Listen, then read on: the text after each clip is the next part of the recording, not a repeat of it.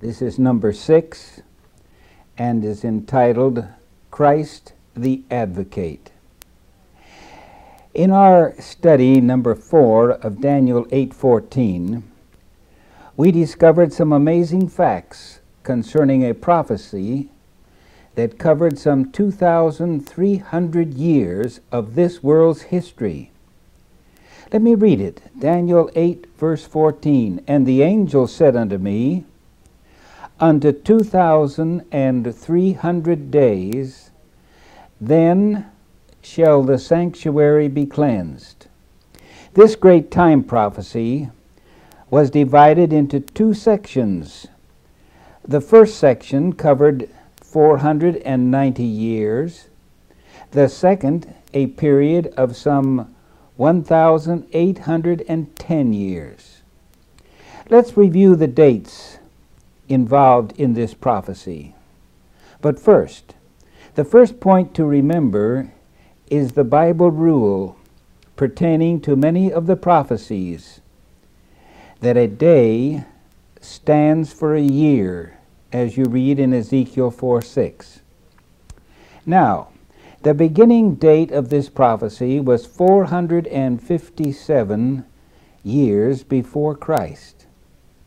The first section contained 70 weeks or 490 years, and it ended in AD 34. But there is still a remaining 1,810 years of this prophecy, which brings us to the fall of 1844 AD. Now the prophet wrote of this exact date.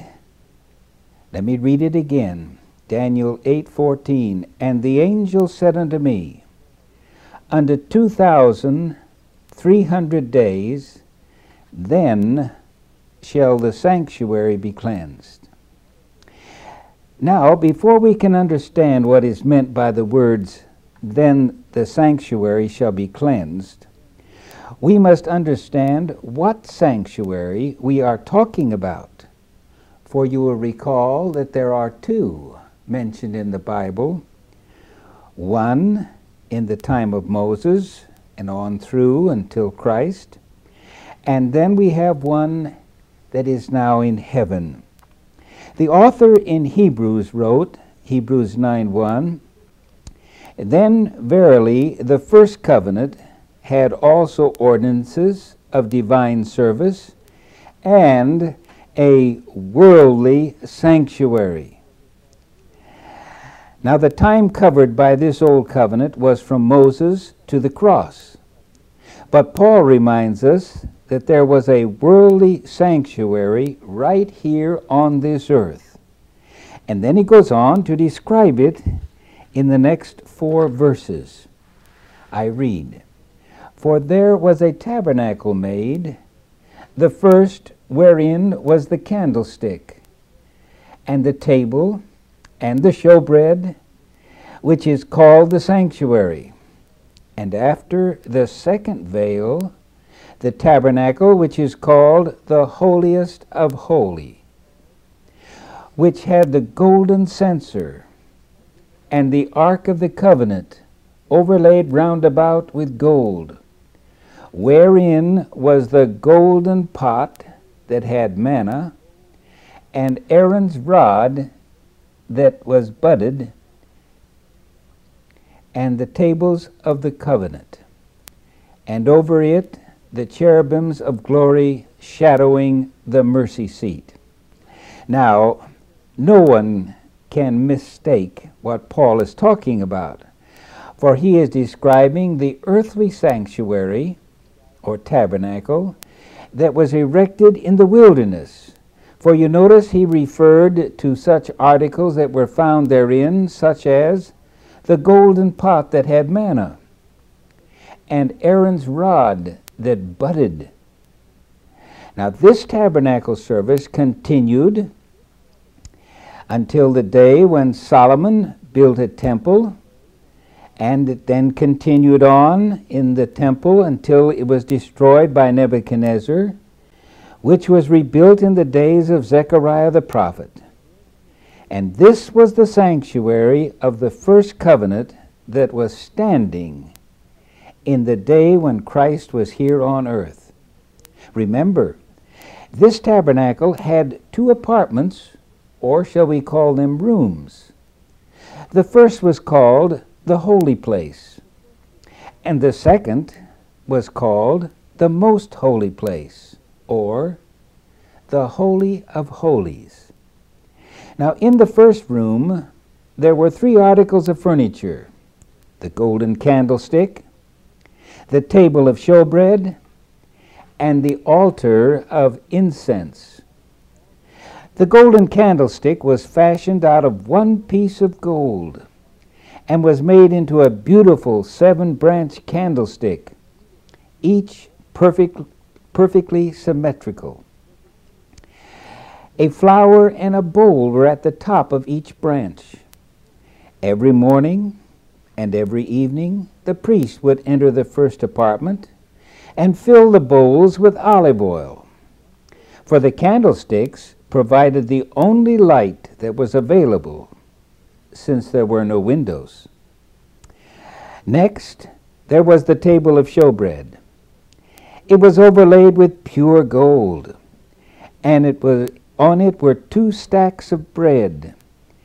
Every Sabbath day the priest took twelve loaves of bread, hot from the oven, one to represent each of the twelve tribes of Israel. This was called the showbread, and was arranged in two stacks on the table.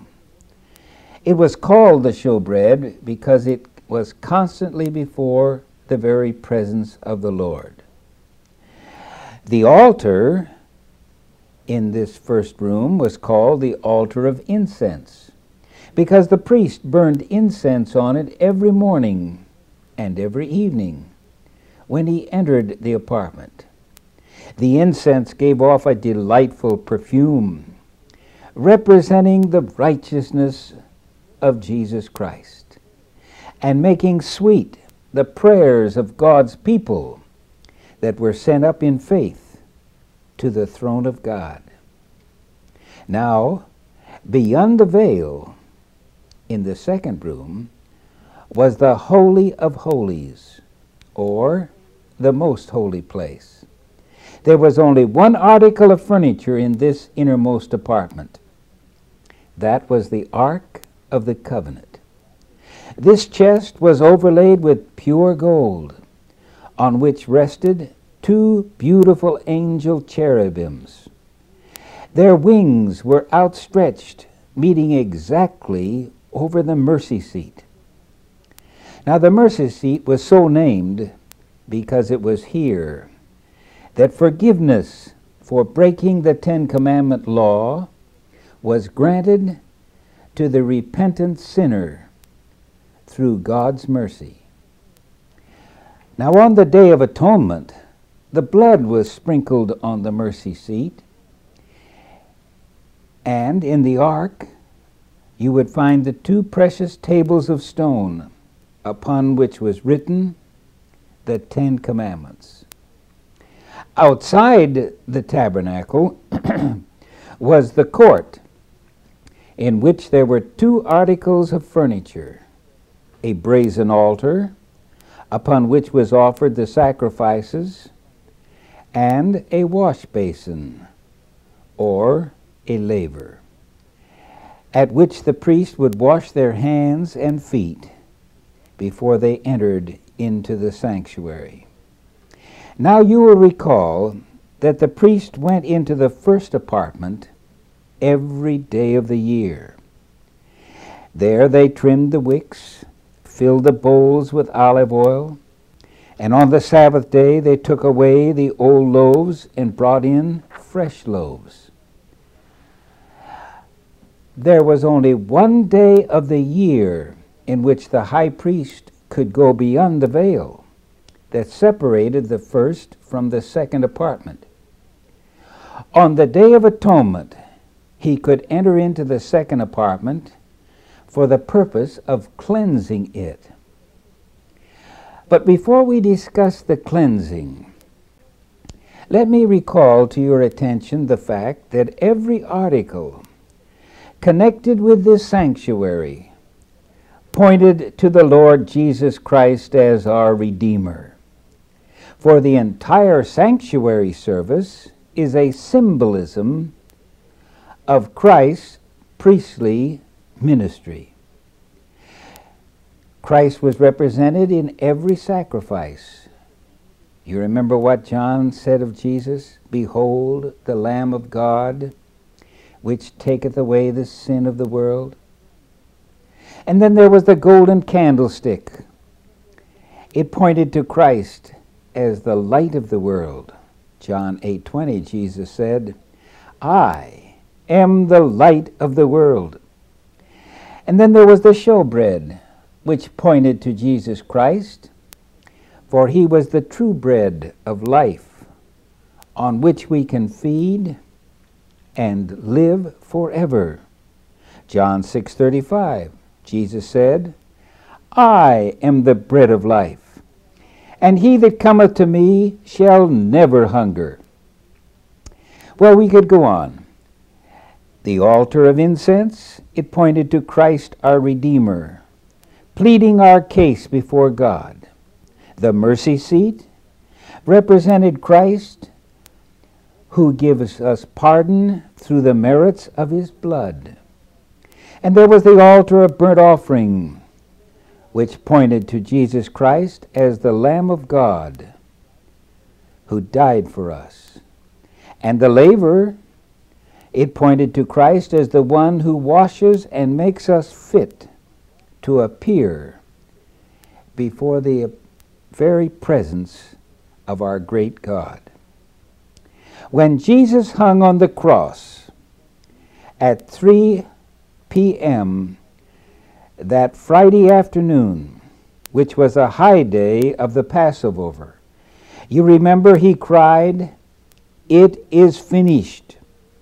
Immediately, the veil in the temple was rent from top to bottom, which was to show that the services of God in the earthly sanctuary were now ended forever.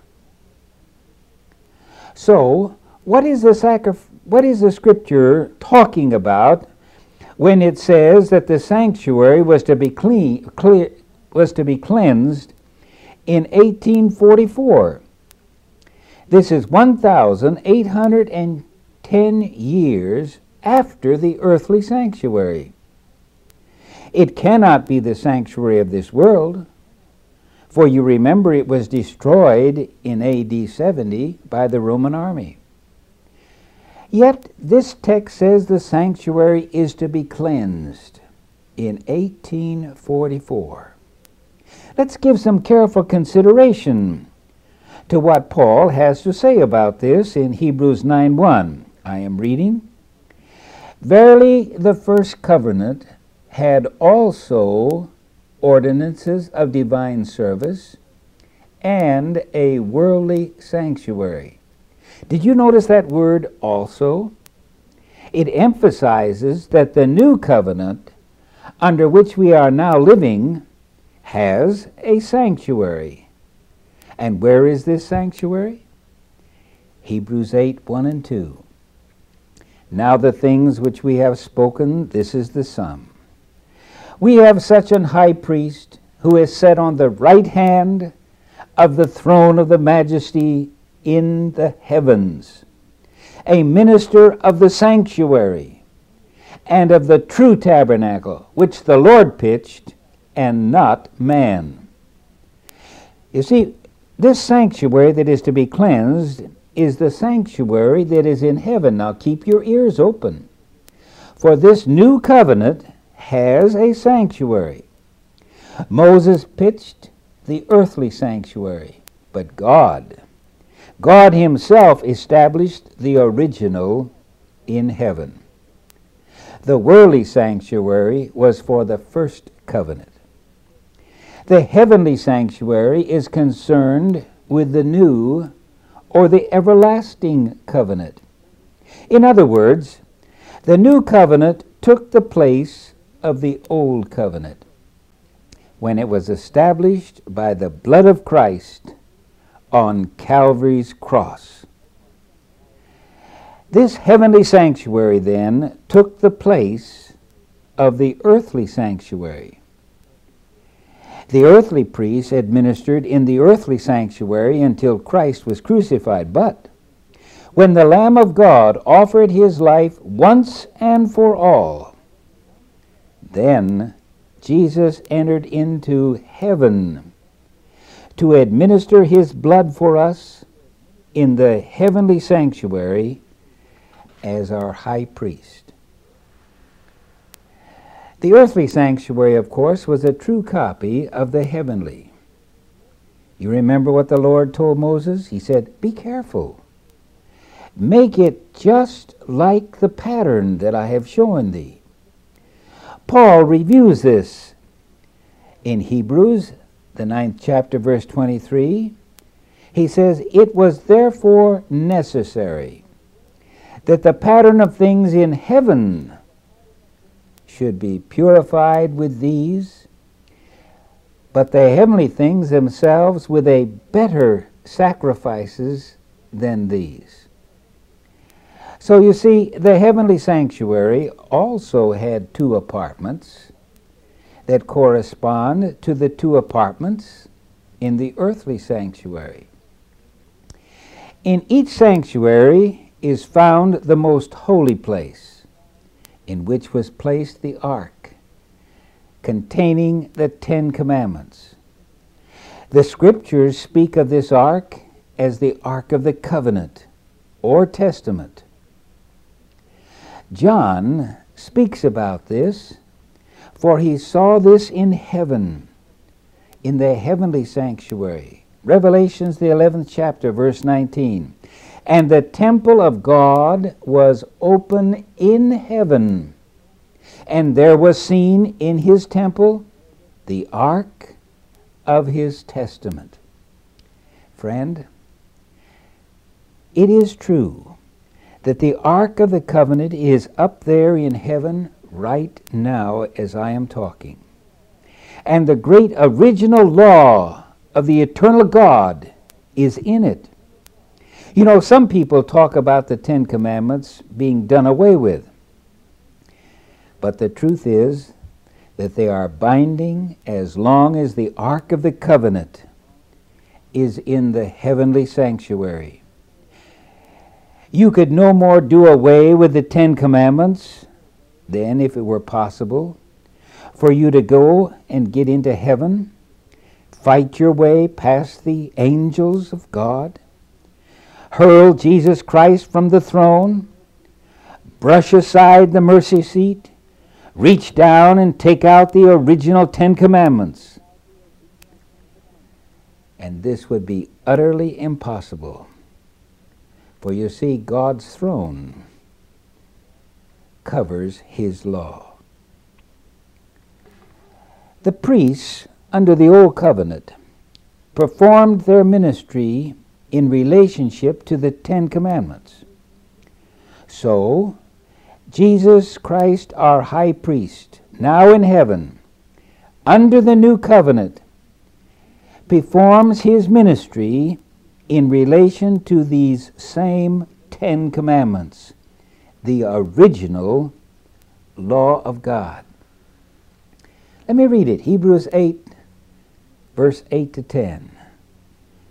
I read, Behold, the days come, saith the Lord, when I will make a new covenant with the house of Israel and with the house of Judah. Not according to the covenant that I made with their fathers in the day when I took them by the hand to lead them out of the land of Egypt, because they continued not in my covenant, and I regarded them not, saith the Lord. Now notice. For this is the covenant that I will make with the house of Israel after those days, saith the Lord. I will put my laws into their mind, and I will write them in their hearts. I will be to them a God, and they shall be to me a people. What is God saying? He says that under the new covenant, He is going to take away sin out of our hearts, and He says, I will give you a new heart and write my law in your heart. You'll notice God did not say, I will abolish my covenant and give you a new law. And neither did he say, I will give you grace to supersede the Ten Commandments. What God is really trying to tell us is that because of His grace, He will write His law in our hearts and bring our lives into conformity to His precepts. Isn't that simple? Perhaps I should say, isn't that beautiful? To think that God will do this for us. Now, in our study of Leviticus, the fourth chapter, we found that when a man sinned, he had to bring a sacrifice such as a lamb. Remember, when we use the term sin, we mean that this man had transgressed one of the Ten Commandments. Such a man had to bring a lamb to the door of the tabernacle. And there, in the presence of the priest, he was to place his hands upon the head of this innocent animal and to confess his sin, thus transferring his sin to that lamb. Then he had to take a knife and slay the sacrifice, for the broken law always demands the death penalty. Next, the priest caught the blood in a basin. Then he took it inside the tabernacle, and before the veil sprinkled some of the blood upon the veil. Why? You remember the blood of the Lamb substitute now carries the sins of this man.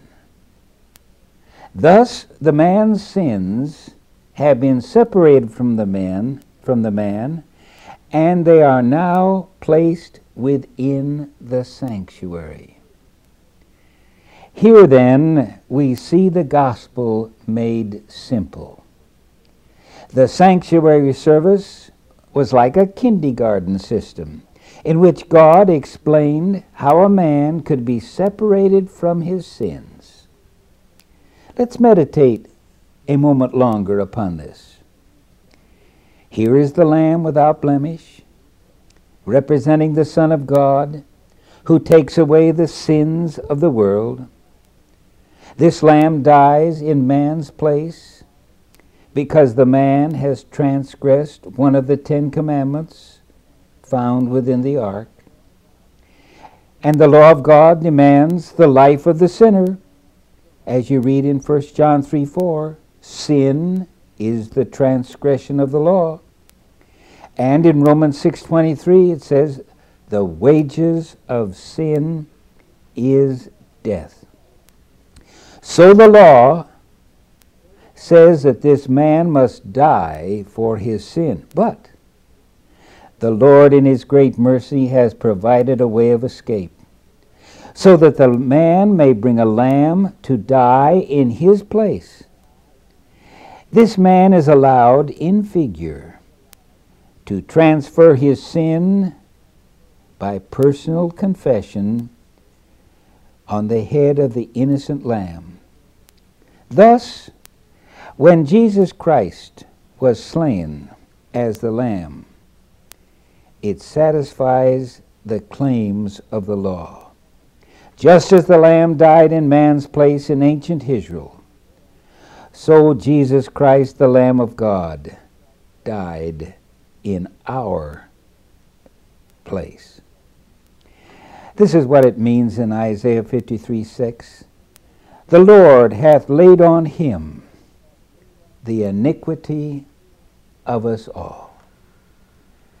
Thus, sin was transferred to the Lamb, whose life was in the blood And the blood bearing the sin was sprinkled before the veil of the sanctuary. This is how the sin got into the sanctuary, separated from the man. Now you can easily see that through a year's time, there would be a multitude of sins that had gathered in the sanctuary. And this is what made it necessary to cleanse the sanctuary or blot out those sins and take them out of the sanctuary as described in Leviticus chapter 16. And so it was that there was a day known as the Day of Atonement, in which the sanctuary was cleansed. On that day, two goats of the same age were brought before the high priest. He would cast lots. One was chosen to be sacrificed and would be killed, and its blood would be taken within the sanctuary and sprinkled on the mercy seat to satisfy the claims of the law. In order to do this, you will notice that the priest must go within the veil into the most holy place. And this could be done only once a year. In performing this act, he would, figuratively, gather up all the sins that had been forgiven and take them with him out of the sanctuary and place his hands upon the scapegoat, transferring all of these sins to the scapegoat, which would then be taken out into the wilderness to die. In this manner, all sins were removed from the sanctuary, and we could say the sanctuary was now cleansed. All that transpired in the earthly sanctuary was a type, a pattern, or a shadow of the work of Christ in the heavenly sanctuary. Just as the priest brought the blood into the sanctuary, so Christ, with his own blood, pleads for us before the Father in heaven. 1 John 2 1. My little children, these things I write unto you, that ye sin not. And if any man sin, we have an advocate with the Father, Jesus Christ the righteous. What we need to do now is to fully understand the work of Jesus as our personal advocate in heaven during the atonement, the Day of Atonement. Very few Christians have any concept of the wonderful message of the sanctuary in which the Lord is our intercessor, our mediator, and our advocate. Think of it. If we will accept Christ as our advocate, he will personally plead His blood for each of us. It's almost too good to be true. Our brother in heaven, as an advocate, standing before God, pleading for you and for me. This is what happens when we confess our sins to the Lord.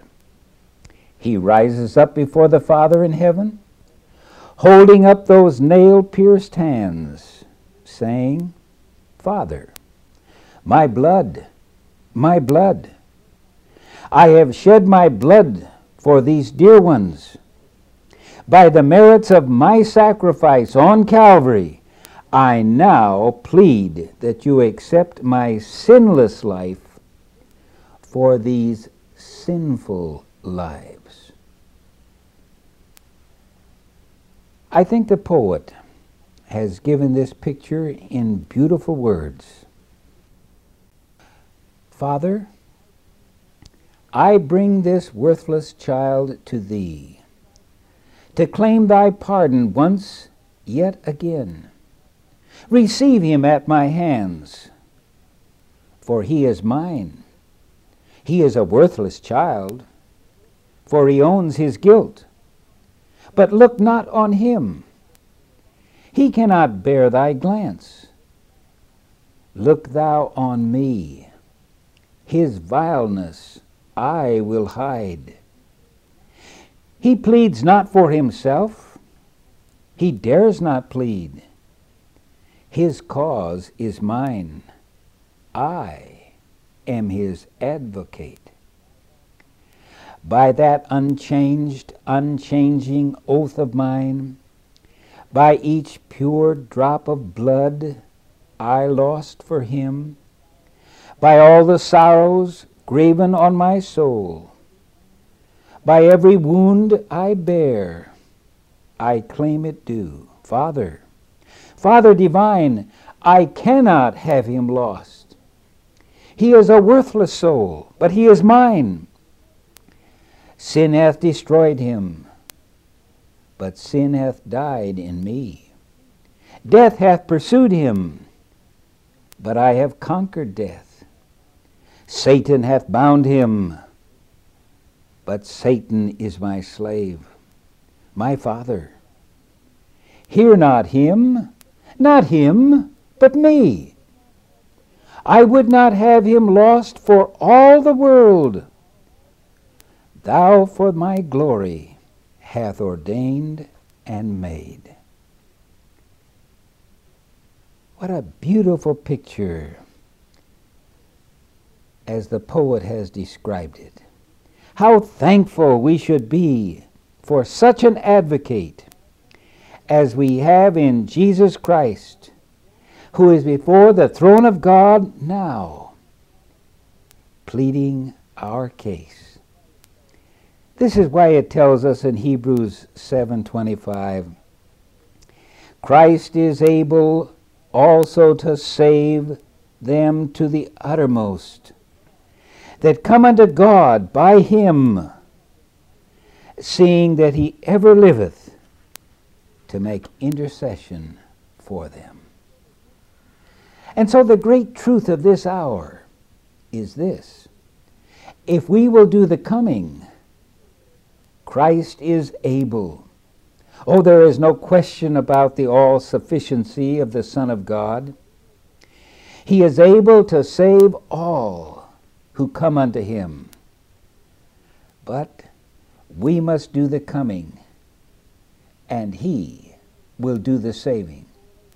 From 34 AD until 1844, Christ ministered for us within the first apartment of the sanctuary, according to the terms of the new covenant. But in 1844, Christ entered within the veil just as the priest in the earthly sanctuary did on the Day of Atonement to start the cleansing of the sanctuary. This is why we read in Daniel 8:14, "Unto 2300 days then shall the sanctuary be cleansed." So it is in 1844 Christ, our high priest, left the first apartment and entered the second apartment of the heavenly sanctuary to finish his mediatorial work, to become our advocate for you and for me. And one of these days, one of these days, so very soon, Jesus is going to finish the cleansing work. And he will throw down his censer as the great high priest, and he will say, as we read in Revelations 22:11, He that is unjust, let him be unjust still. And he which is filthy, let him be filthy still. And he that is righteous, let him be righteous still, And he that is holy, let him be holy still. Behold, I come quickly. Blessed is he that keepeth the sayings of the prophecy of this book. When that decree is issued, there will be no more appeal by our advocate.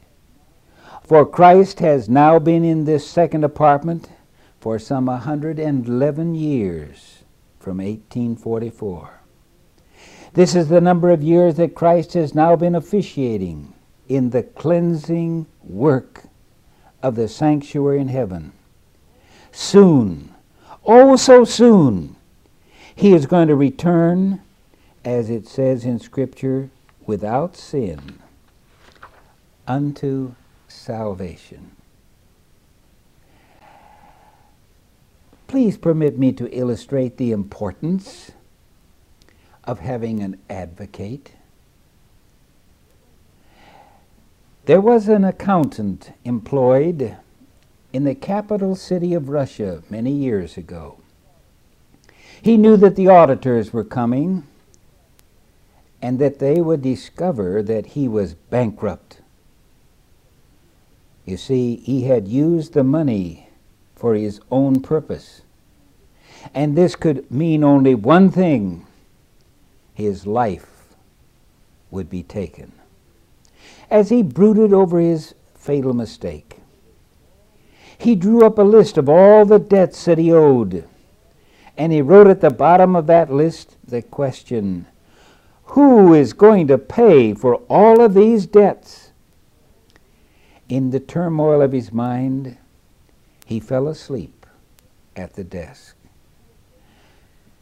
Now it so happened that Alexander I, the Tsar of Russia, was making a tour of that very building in which this man was asleep at his desk. As he entered this accountant's office, he saw that the man was sleeping. He went over to the desk. He saw there was a paper and he picked it up and he read it. He saw the list of the, this man's debts. And when he read the question, who is going to pay all of this debt? He was suddenly seized with a good impulse. He took out his golden pen and he wrote these words I, Alexander. Can you imagine the thrill of this man when he awoke? He knew his master's signature. He had seen it every day. And he knew that his master would pay. He had been saved from death. And this is exactly what Christ is doing for us today. What a terrible list of sins are on the books of heaven. If you and I were to look at our own sins and our records, we would feel just like those men whose sins Christ wrote in the sand. We would be in despair. But thank God, Jesus Christ says, I can blot out your sins. thank God, our advocate is sufficient. Just now, he stands ready to wash away your sins and blot them out forever.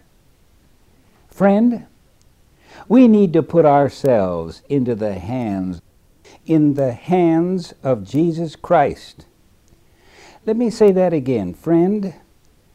We need to put ourselves into the hands of Jesus Christ, our great advocate. As we close this study with prayer, how many of you would like to commit yourself to Christ with me this day? I know some of you are struggling with sins, and you may be discouraged, but you need not fear. Remember what Paul said? Let us come boldly to the throne of grace.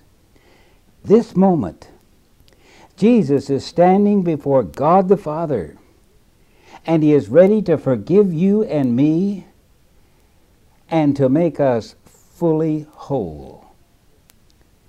Will you not with me put our case fully into the hands of Jesus and receive Him as a personal Savior, our advocate?